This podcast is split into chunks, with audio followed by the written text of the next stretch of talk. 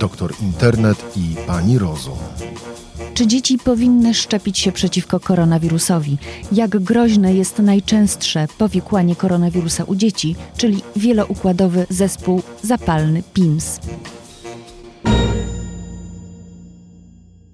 Większość Polaków chce szczepić swoje dzieci, wyjątkami są tylko rodzice niektórych jedynaków. O to, kiedy mamy szansę zaszczepić nasze dzieci i czy jest to bezpieczne, pytamy profesor Teresę Jackowską, konsultant krajową w dziedzinie pediatrii. Dzień dobry, pani profesor.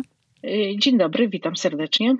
Szczepienia przeciwko chorobie koronawirusowej są oparte na strategii szczepień, jaka została uchwalona w Polsce y, przez nasz rząd. I ta strategia szczepień przeciwko wirusowi SARS-CoV-2, czyli chorobie koronawirusowej, którą ten wirus wywołuje, obejmuje osoby powyżej 18 roku życia. I stąd jest właśnie cały problem. Czyli Narodowy Program Szczepień przeciwko COVID-19 musi zostać zmieniony, co słyszymy o tym, e, że tak powiem, aktualnie, bo zrobił się problem szczepienia osób powyżej 18 roku życia, które muszą czekać na swoją datę urodzenia, a nie mogą być zaszczepione w roczniku, który został odblokowany. Czyli ja jestem przekonana, że lada dzień usłyszymy zmianę Narodowego Programu Szczepień przeciwko COVID-19 i właśnie dzieci powyżej 16 roku życia zostaną włączone do szczepienia, bo jedna ze szczepionek, która jest dostępna od grudnia w Polsce, czyli szczepionka firmy Pfizer i BioNTechnology pod nazwą Comirnaty, ma taką rejestrację od momentu wprowadzenia jej na rynek. Czyli tak naprawdę dzieci mogliśmy szczepić już y, pod końca grudnia, y, tylko Narodowy Program Szczepień przeciw COVID-19 zakładał szczepienie osób powyżej 18 roku życia. Pani profesor, a dlaczego mm, właśnie nie, nie zdecydowaliśmy się na to, żeby od razu włączyć szesnastolatków? Czy to miało związek z tym, że w początkach pandemii uważało się, że, y, osoby, że szczególnie dzieci, te mniejsze, te młodsze, ale może też y, osoby do 18 roku życia nie zarażają innych, a może same są bardziej odporne na wirusa? Ja myślę, że tak, że pierwsze dane, które były na temat choroby koronawirusowej, y, zresztą one są nadal bardzo e, aktualne, że najczęściej i najciężej y, tą chorobę przychodzą osoby starsze, y, to znaczy starsze mam na myśli każdy kolejny rocznik. Im ktoś ma więcej lat, to ryzyko ciężkiego przebiegu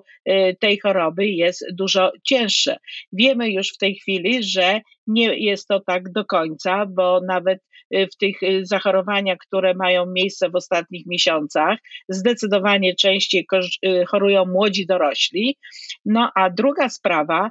która okazała się nową chorobą od maja zeszłego roku, że pomimo, że dzieci przechodzą dość łagodnie zakażenie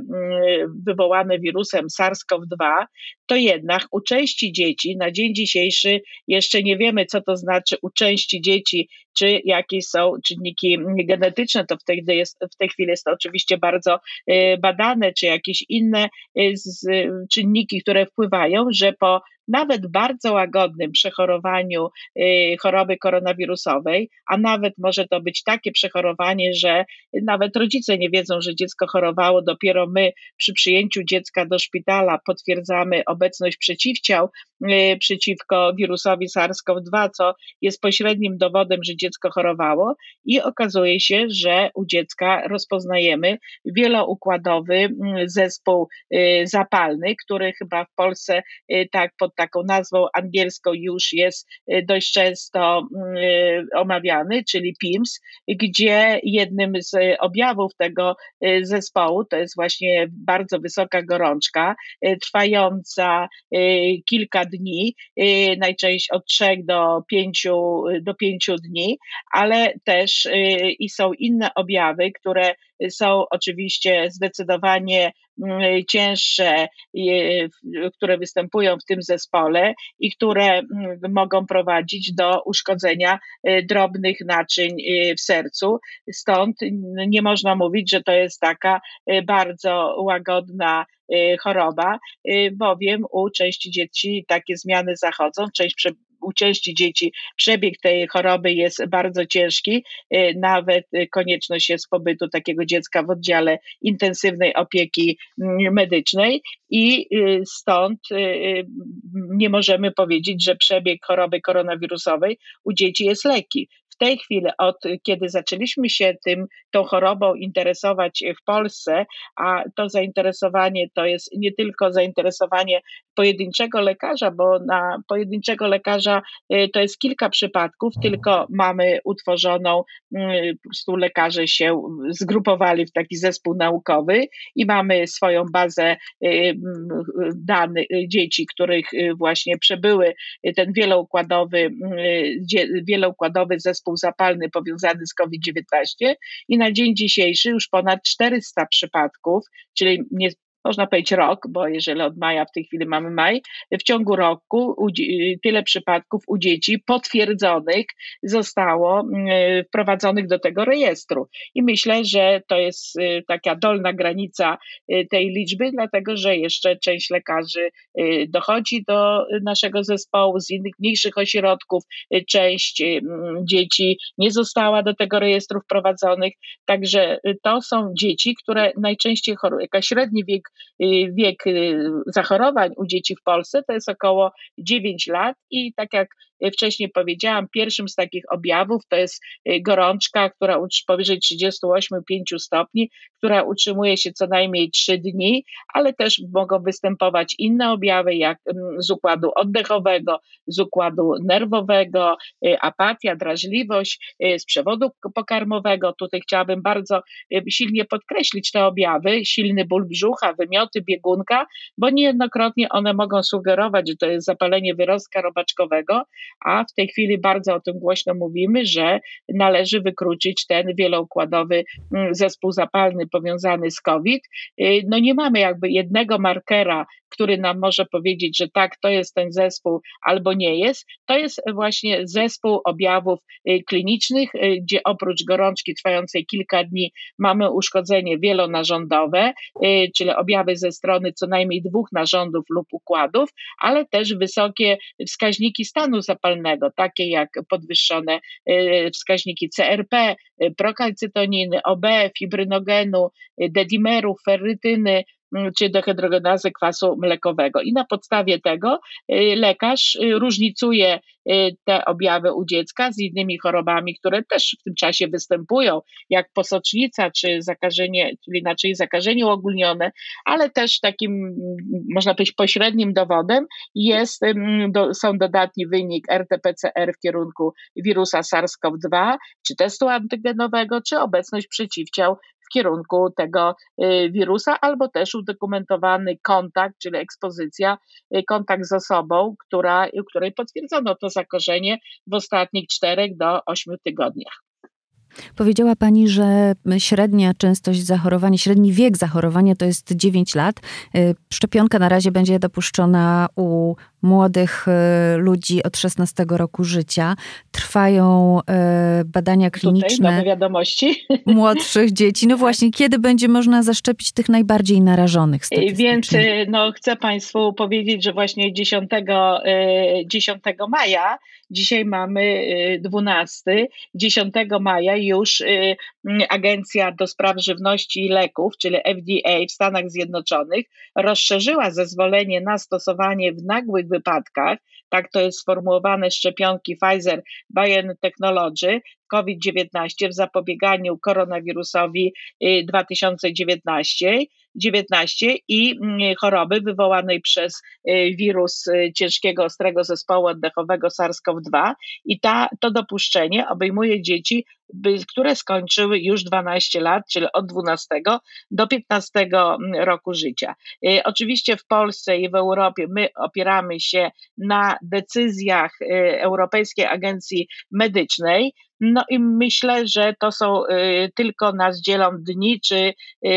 tygodnie krótkie od takiej decyzji, bo no nie wyobrażam sobie, żeby na podstawie tej samej dokumentacji Europejska Agencja Medyczna podjęła inną decyzję, bo dokumenty te same do FDA, jak i do EMY złożyła firma Pfizer chyba pod koniec marca, tylko to jest kwestia procesu decyzyjnego. Wiem, że takie chyba planowane jest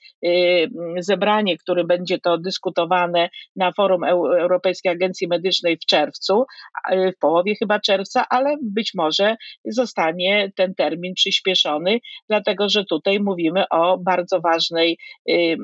decyzji dotyczącej szczepienia y, też y, dużej grupy y, dzieci, która w tym okresie jest jeszcze przed wakacjami. Za chwilę będą wakacje, no bo dwie dawki tej szczepionki podaje się w odstępie 21 dni, więc realizacja tych szczepień w wakacje może być u niektórych dzieci utrudniona. Dobrze byłoby szczepienia zacząć, kiedy dzieci są jeszcze w szkole, bo właśnie no 21 dni, więc gdyby nawet w Polsce u 16-latków decyzja była podjęta do końca maja, to proszę sobie obliczyć, my y, byśmy mogli już dzieci między 16 a 18 rokiem życia zaszczepić, y, przypuśćmy 1 czerwca i drugą dawkę 21 czerwca, czyli przed zakończeniem roku szkolnego i na pewno bardzo dobrym, tak według mojego zdania, y, to jest moje zdanie, organizacyjne, organizacyjnie byłoby dobrze, żeby szczepienia odbywały się właśnie w szkołach. Lekarz czy zespół medyczny mógłby przyjechać do szkoły i dzieci zaszczepić. Czyli mielibyśmy dwoma dawkami już przed wakacjami zaszczepione dzieci, które są między 16 i 18 rokiem życia. Natomiast no 12, 15 rok życia to jest y, już troszeczkę jeszcze grupa y, szersza i wtedy u części dzieci można by zacząć y, czas szczepienia w czasie wakacji, wtedy kiedy dzieci pozostawałyby w domu, w miejscu zamieszkania, a u reszty dokończyć. Zresztą nie każdy wyjeżdża na wakacje na dwa miesiące, więc myślę, że rodzice byliby w stanie połączyć swoje plany wakacyjne ze szczepieniem dzieci, bo to jest bardzo ważne, tak żeby też przed wrześniem te dzieci były y, zaszczepione, a na pewno decyzja będzie y, pozytywna. Oczywiście póki nie mamy decyzji, trudno mówić na pewno, ale tak jak mówię, skoro jest decyzja FDA, to y, nie wyobrażam sobie, żeby takiej, takiej decyzji pozytywnej nie dała Europejska Agencja Medyczna ale chcę też Pani powiedzieć, że kolejną taką dobrą, mam nadzieję, że będzie to za chwilę bardzo dobra wiadomość, ale to, że się już zaczęły badania kliniczne, to również jest to y, dobra wiadomość, dlatego że badania kliniczne y, obejm będą obejmowały dzieci 6 miesięcy do 2 lat, od 2 lat do 5 lat i od 5 do 11, y, czyli takie trzy grupy dzieci i miejmy nadzieję, że dość szybko mm, te y, badania też się zakończą i okaże się, że dzieci powyżej szóstego miesiąca życia, czyli podobnie jak w przypadku szczepionek, jednej ze szczepionek przeciwko grypie, będziemy mogli szczepić również y, dzieci y, młodsze. Jeszcze uspokajając naszych słuchaczy co do bezpieczeństwa i skuteczności szczepionek przeciwko SARS-CoV-2 u dzieci, to właśnie te y, badania, y, które dotyczyły dzieci między 12 a 15 rokiem życia, y, objęły 2259 59 dzieci. Połowa z nich otrzymywała szczepionkę, a druga połowa była grupą kontrolną, czyli nie otrzymywała szczepionki. Mówimy to, że otrzymywała placebo, czyli jakiś był inne szczepienie. Czasami w badaniach klinicznych podajemy inną szczepionkę, która jest y, no, podaje się w podobnym schemacie, albo po prostu podaje się sól fizjologiczną. I połowa z tych dzieci, czyli ta, która została zakwalifikowana do grupy, y, która otrzymywała szczepionkę SARS-CoV-2. Y, badania były prowadzone od lipca 2020 do marca 2021. 1131 dzieci szczepionych nie zachorowało na wirusa, na chorobę koronawirusową, czyli nie doszło do zakażenia przez ciężki, ostry zespół oddechowy, czyli wywoływany przez wirus SARS-CoV-2. Natomiast grupa placebo, 1129 dzieci, tam zdarzyło się 18 przypadków potwierdzonych choroba koronawirusowej. Także tutaj też chcę się zwrócić i zresztą w moim piśmie skierowanym do premiera również to napisałam, że jeżeli będzie zmiana rejestracji powyżej 12 roku życia, to aby od razu podjąć też decyzję o włączeniu tej grupy do szczepienia. I te badania, które y, przekazuję, one są jeszcze y, chyba nieopublikowane, mam je właśnie z takich pośrednich y, danych, chyba przekonają naszych słuchaczy, rodziców, aby jak tylko będzie szczepionka dostępna początkowo dla dzieci 16 lat i starszych, a następnie 12 lat do 15 roku życia, aby rodzice wyrażali zgodę na mm, szczepienie tych dzieci, chroniąc nie tylko dzieci, ale również no, zawsze dzieci y, mogą być też źródłem zakażenia innych osób y, dorosłych, tak jak i dorośli mogą zarażać dzieci. Tutaj zakażenie może być w gospodarstwie domowym. Mówię o gospodarstwie domowym, bo no, to jest mała mm, populacja, kilka czy kilkanaście osób, w zależności ile mieszka w jednym y, mieszkaniu, często mających no, tą samą kuchnię,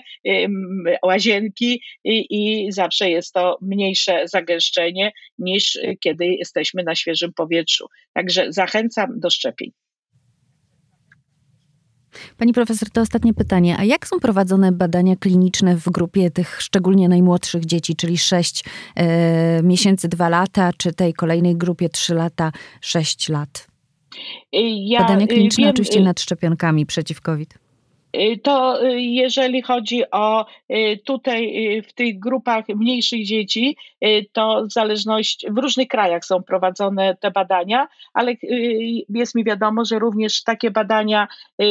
lada chwila, bo to kwestia już jeszcze ostatnich podpisania dokumentacji, rozpoczną się również w Polsce i będą obejmowały grupę dzieci między 5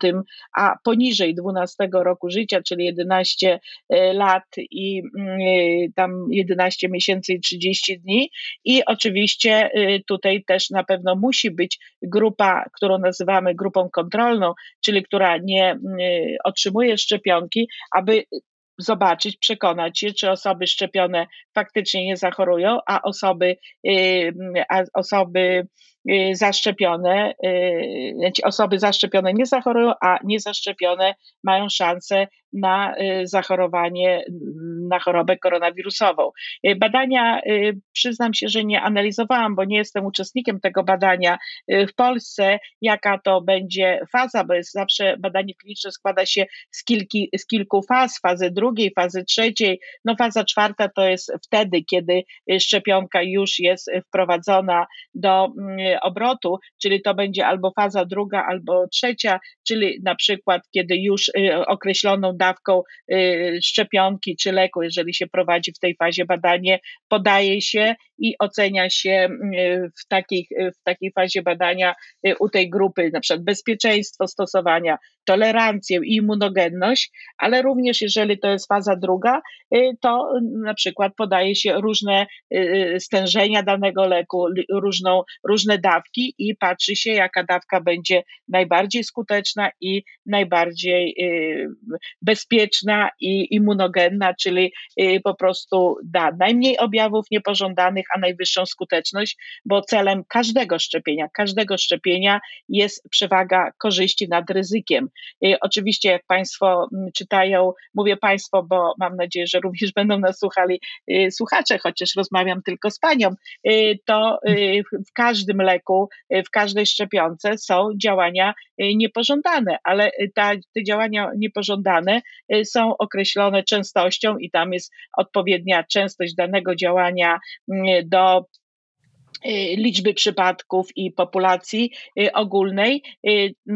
zazwyczaj zdecydowana większość działań niepożądanych po szczepionkach, jeżeli istnieją, i tak samo po szczepionce SARS-CoV-2 też są opisywane, to są działania niepożądane miejscowe, czyli ból w miejscu wstrzyknięcia, y, obrzęk, y, miejsca, gdzie podawana została szczepionka, chociaż też mogą być działania ogólne typu gorączka, rozbicie. Część osób po szczepionce przeciwko chorobie koronawirusowej, no mówi się, że tak jakby czuje jeden dzień, jakby przeszło tą chorobę, ale to jest tylko jeden dzień i szczepienie nie daje żadnych odległych następstw następstw. W tej chwili szczepione są osoby z grup wysokiego ryzyka, osoby w trakcie choroby nowotworowej, bo zawsze jest zasada, jakie są korzyści w stosunku do ryzyka. I nawet jeżeli Pani profesor, jest, tak, ryzyko, a, a że się powiedzieć, jak to jest u małych dzieci, takich najmłodszych? Czy one mają większe ryzyko y, niepożądanych odczynów poszczepiennych niż osoby dorosłe, osoby z grup ryzyka? Y, przynajmniej w tych badaniach u dzieci powyżej 12 roku życia y, tego nie stwierdzono, żeby ryzyko y, po szczepieniu u tych dzieci było, było większe. To ryzyko jest, wszystkie działania niepożądane, które oczywiście zawsze przy badaniu klinicznym takie działania się monitoruje i mm, objawy, które były badane w czasie tego badania, czyli wszystkie, które są opisywane w szczepionce u osób dorosłych, y, stwierdzono, że były one nawet, y, czy szczepionka była dobrze tolerowana, a działania niepożądane pokrywały się z tymi obserwowanymi u uczestników wieku 16 do 25 lat, bo tak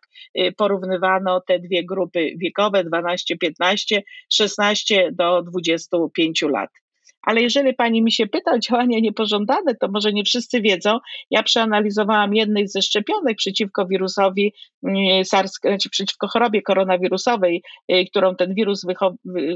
wywołuje, działania niepożądane, to wyraźnie widać, że u tak zwanych, nazwijmy to młodych dorosłych, objawy te niepożądane występowały częściej niż u osób powyżej 60, 80 roku życia. Może to jest też kwestia y, obrony y, immunologicznej naszego organizmu. Także takie dane są. Bardzo dziękuję pani profesor. Naszym gościem była pani profesor Teresa Jackowska, konsultant krajowa do spraw pediatrii. Dziękuję bardzo. Do widzenia. Słuchaj więcej na stronie podcasty.rp.pl. Szukaj Rzeczpospolita Audycje w serwisach streamingowych.